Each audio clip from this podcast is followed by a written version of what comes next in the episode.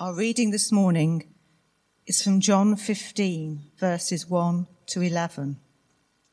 I am the true vine, and my Father is the gardener.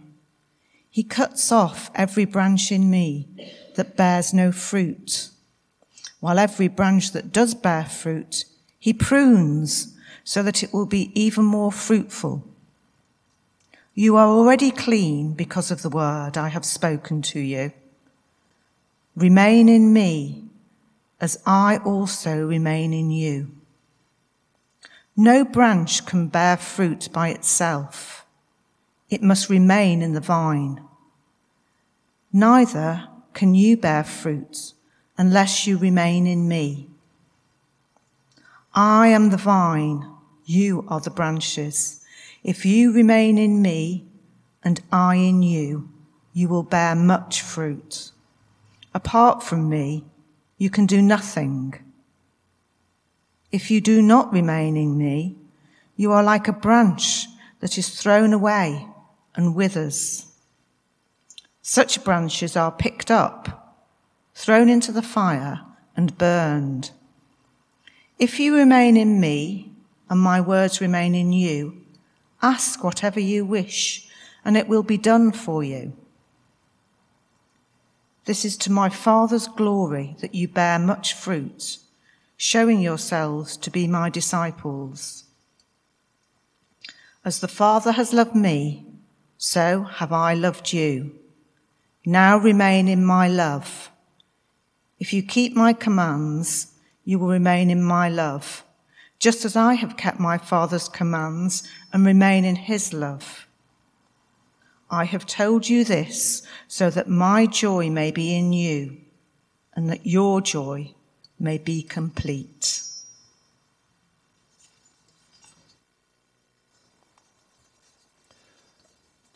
For a moment, let us pray. Lord, we hear your word that comes to us through Scripture. We pray now the blessing of your Holy Spirit as we explore its significance for us today in every part of our lives. For your name's sake. Amen.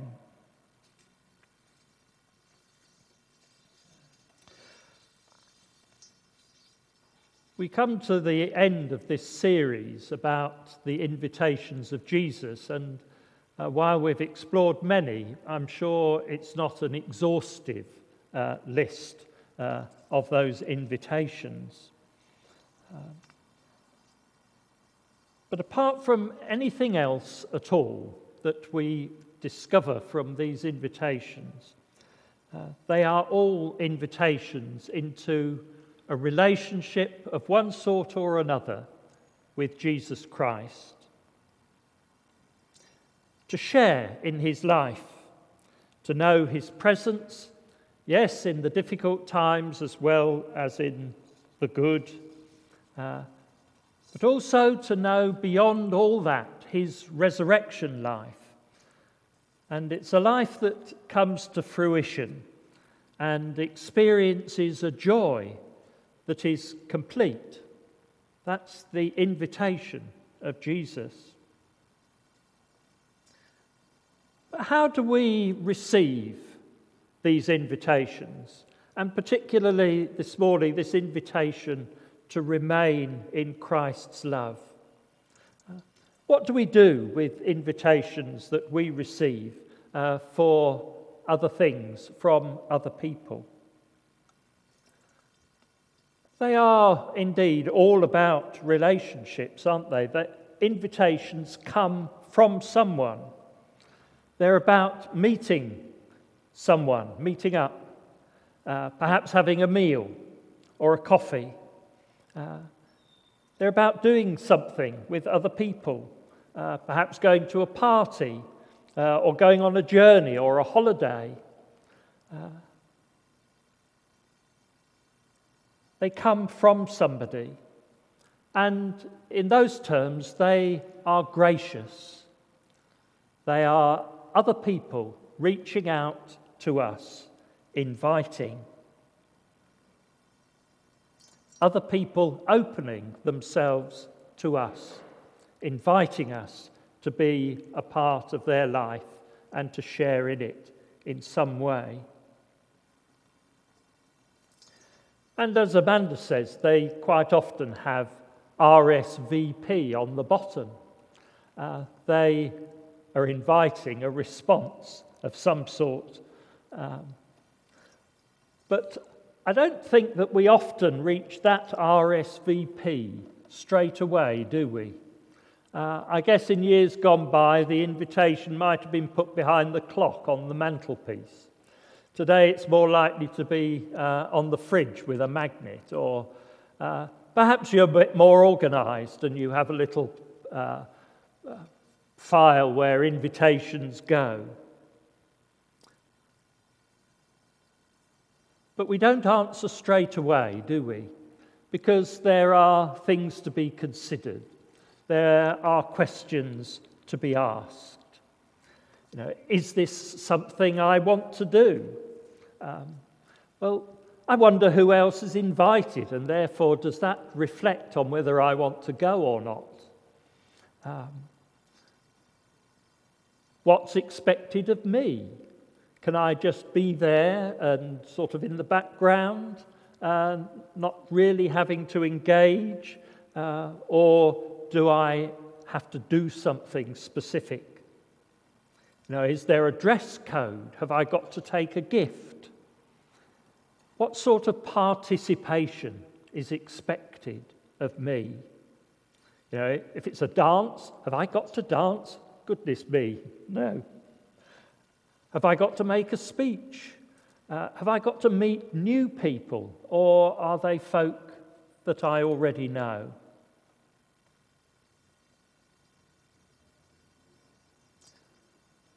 And it's not surprising that we ask similar questions of the invitations that Jesus offers to us.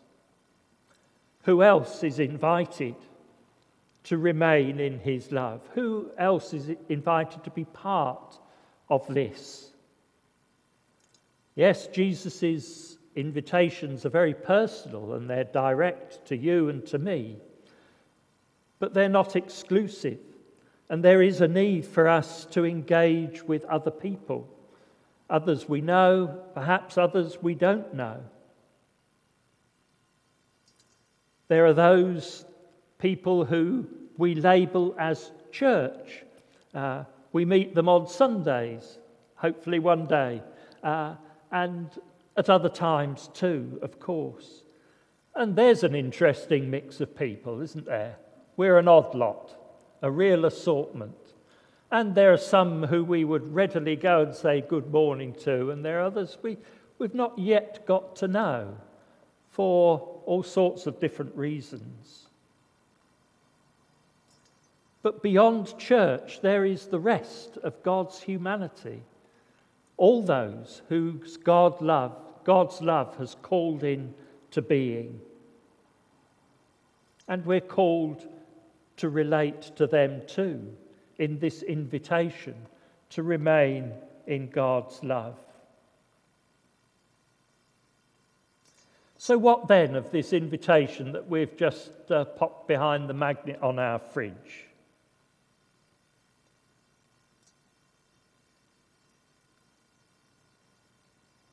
What does it mean for us to remain in the love of Christ? I'd like to just guide our thoughts a little this morning using three words remain, if, and joy. We're invited to remain in the love of Christ. And that word remain carries with it the simple fact that this is an existing relationship. We are within the love of Christ and we're invited to remain there. It is another invitation that is gracious, it comes from Him. But it calls for participation. Remain in my love. But know also that relationships do not stand still. It's not something static. We're not going to sit there and remain. We're called to remain in Christ's love, which is active and always moving and always changing us. It's not about the uh, remaining on the sofa, the child with parent or grandparent, remaining in their love, comfortable and safe. But it's about knowing, it's about responding, it's about acting.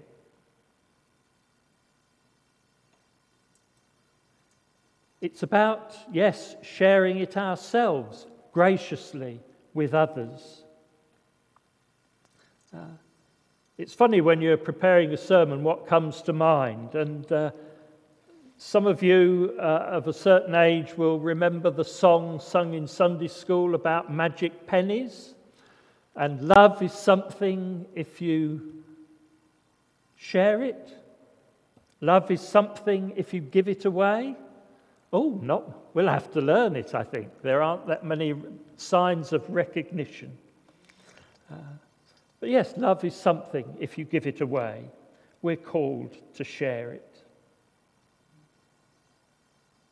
And here in this passage from John's Gospel, uh, Jesus is around the supper table with his disciples, uh, exploring relationships with them preparing for the time when he wouldn't be physically present with them. And he speaks about his relationship with his father, uh, his relationship with his friends, his disciples, but also those who are not part of that close group of association. All are invited to remain in him. A few weeks back, uh, Paul preached about the parable of the great feast. Um, and you'll remember there's quite often a focus uh, on those who decide not to accept the invitation for all sorts of reasons. But I think for me that week, the reflection focused more on the deep desire of the host to have people at his feast, to invite them. And so those who said, I'm not coming, uh, he left to one side and he moved on to others. He desperately wanted people at his feast. And God wants us at his feast, and Jesus wants us to feast on his love and to remain there in it. And I think we can sense something of that because we know if we send out invitations, they go to people who we want to come to whatever event, a birthday or an anniversary or something. We want people to be there. And Jesus wants us. And Jesus wants us to remain.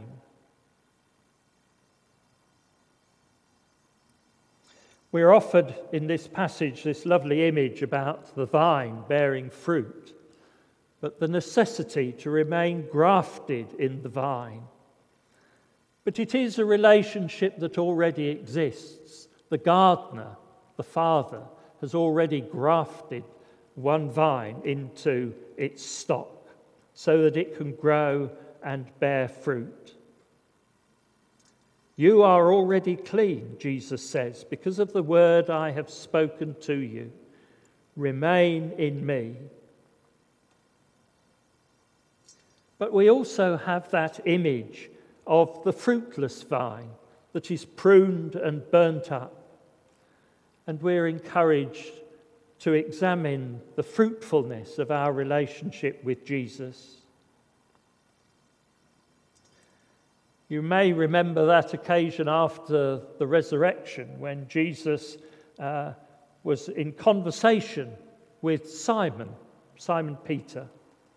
Simon, son of John, do you love me more than these? Jesus asked. And Simon gets a bit panicky. Yes, you know I do. Of course you do. And of course I do. But that incident is not a, a, sort of loving contest. Who loves me most? Um, it's more about enabling Simon Peter to recognize the love that he has for Jesus and that it is something to be shared. Feed my lambs, Jesus invites him. And we too are taken to a point where we may recognize that as we remain in the love of Christ, it has to do with all our relationships, which we hold in that love.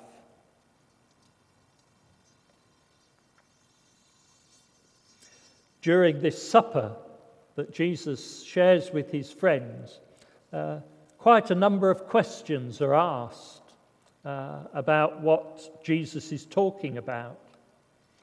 Uh, I have a few of my own.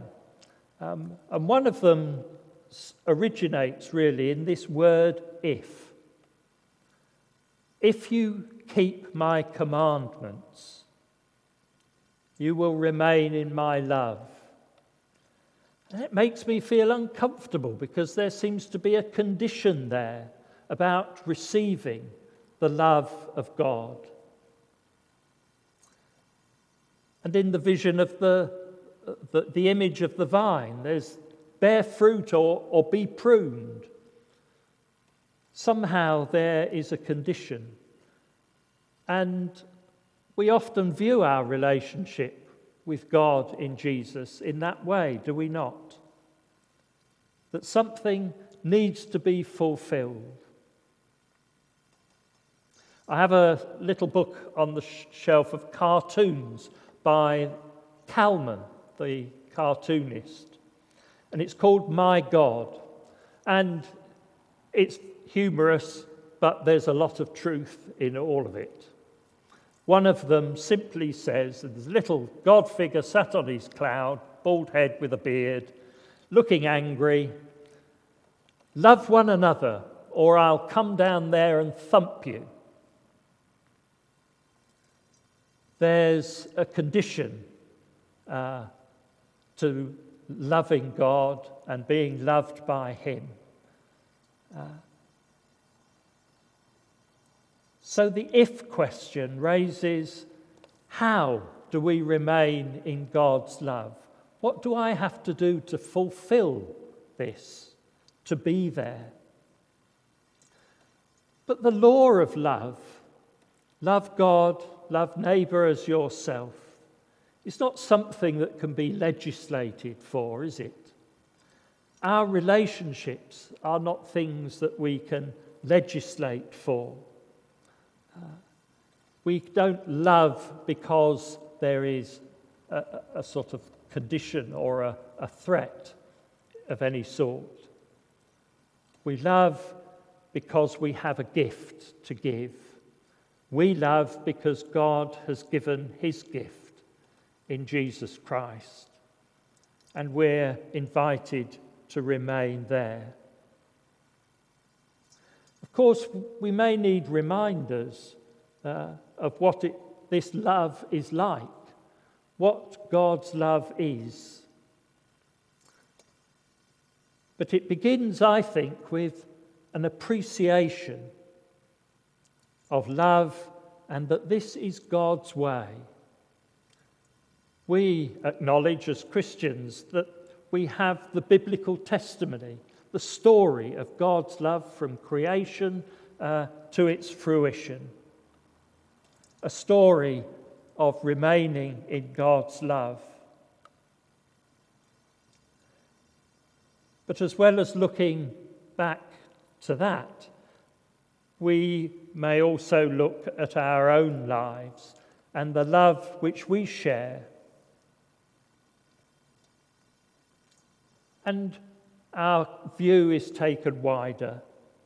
As we've lived through this pandemic, we've become far more conscious of loving actions that have come about uh, quite naturally. Nothing has forced them, uh, there's been no legislation about them, but there's been a gift tirelessly given by so many. It's part of God's creative gift in us. Remaining in Christ's love is recognizing where that love is indeed upholding and sustaining the world and its people. So the responsibility is not ours alone, but it belongs to all, and we share it.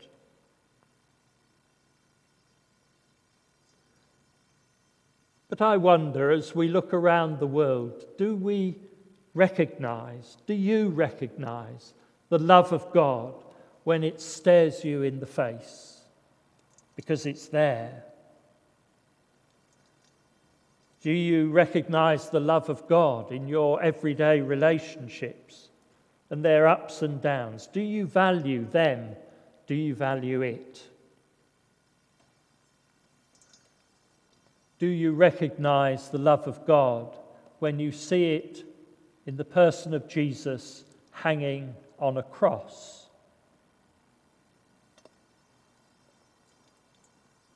Not for all the symbol of love, but there it is, stark and real.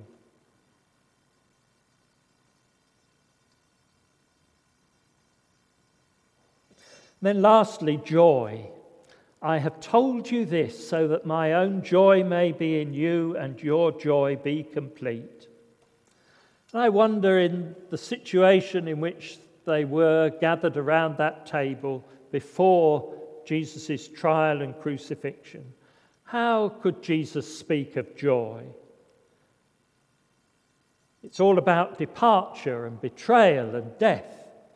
How can I see joy in the midst of all that is going on in our world, with all the suffering and all the hardship? But of course, we need to realize that Jesus is speaking of something so different from our casual understanding. He speaks of something that transcends an earthly happiness, something that remains even in the face of tragedy, because it's rooted in the love of God, which matters more than anything. Of course, Jesus is looking forward to the immediate future when the disciples' relationship with him will be tested to the extreme, but also looking beyond. So you have sorrow, Jesus says, this is in John 16. So you have sorrow now, but I will see you again. Then you will rejoice, and no one can rob you of that joy. The joy when the disciples will see Jesus again, risen from the dead. But it goes further. He's spoken about the gift of the Holy Spirit and that he will prepare a place for them where he is going. Remain in my love, and your joy will be complete.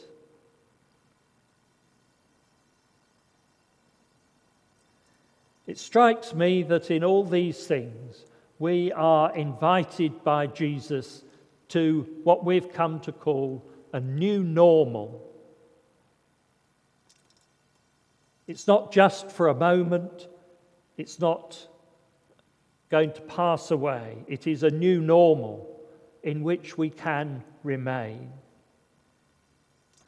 And it's what the disciples were invited to, and it's a future that we're invited to, fulfilled by love.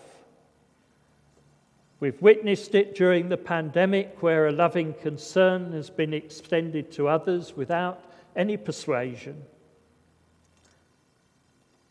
The failings that are uncovered by that question of if and that note of judgment are overcome by love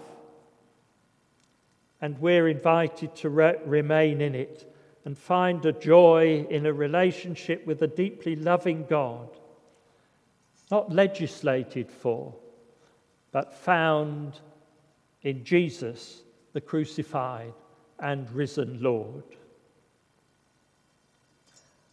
Amen.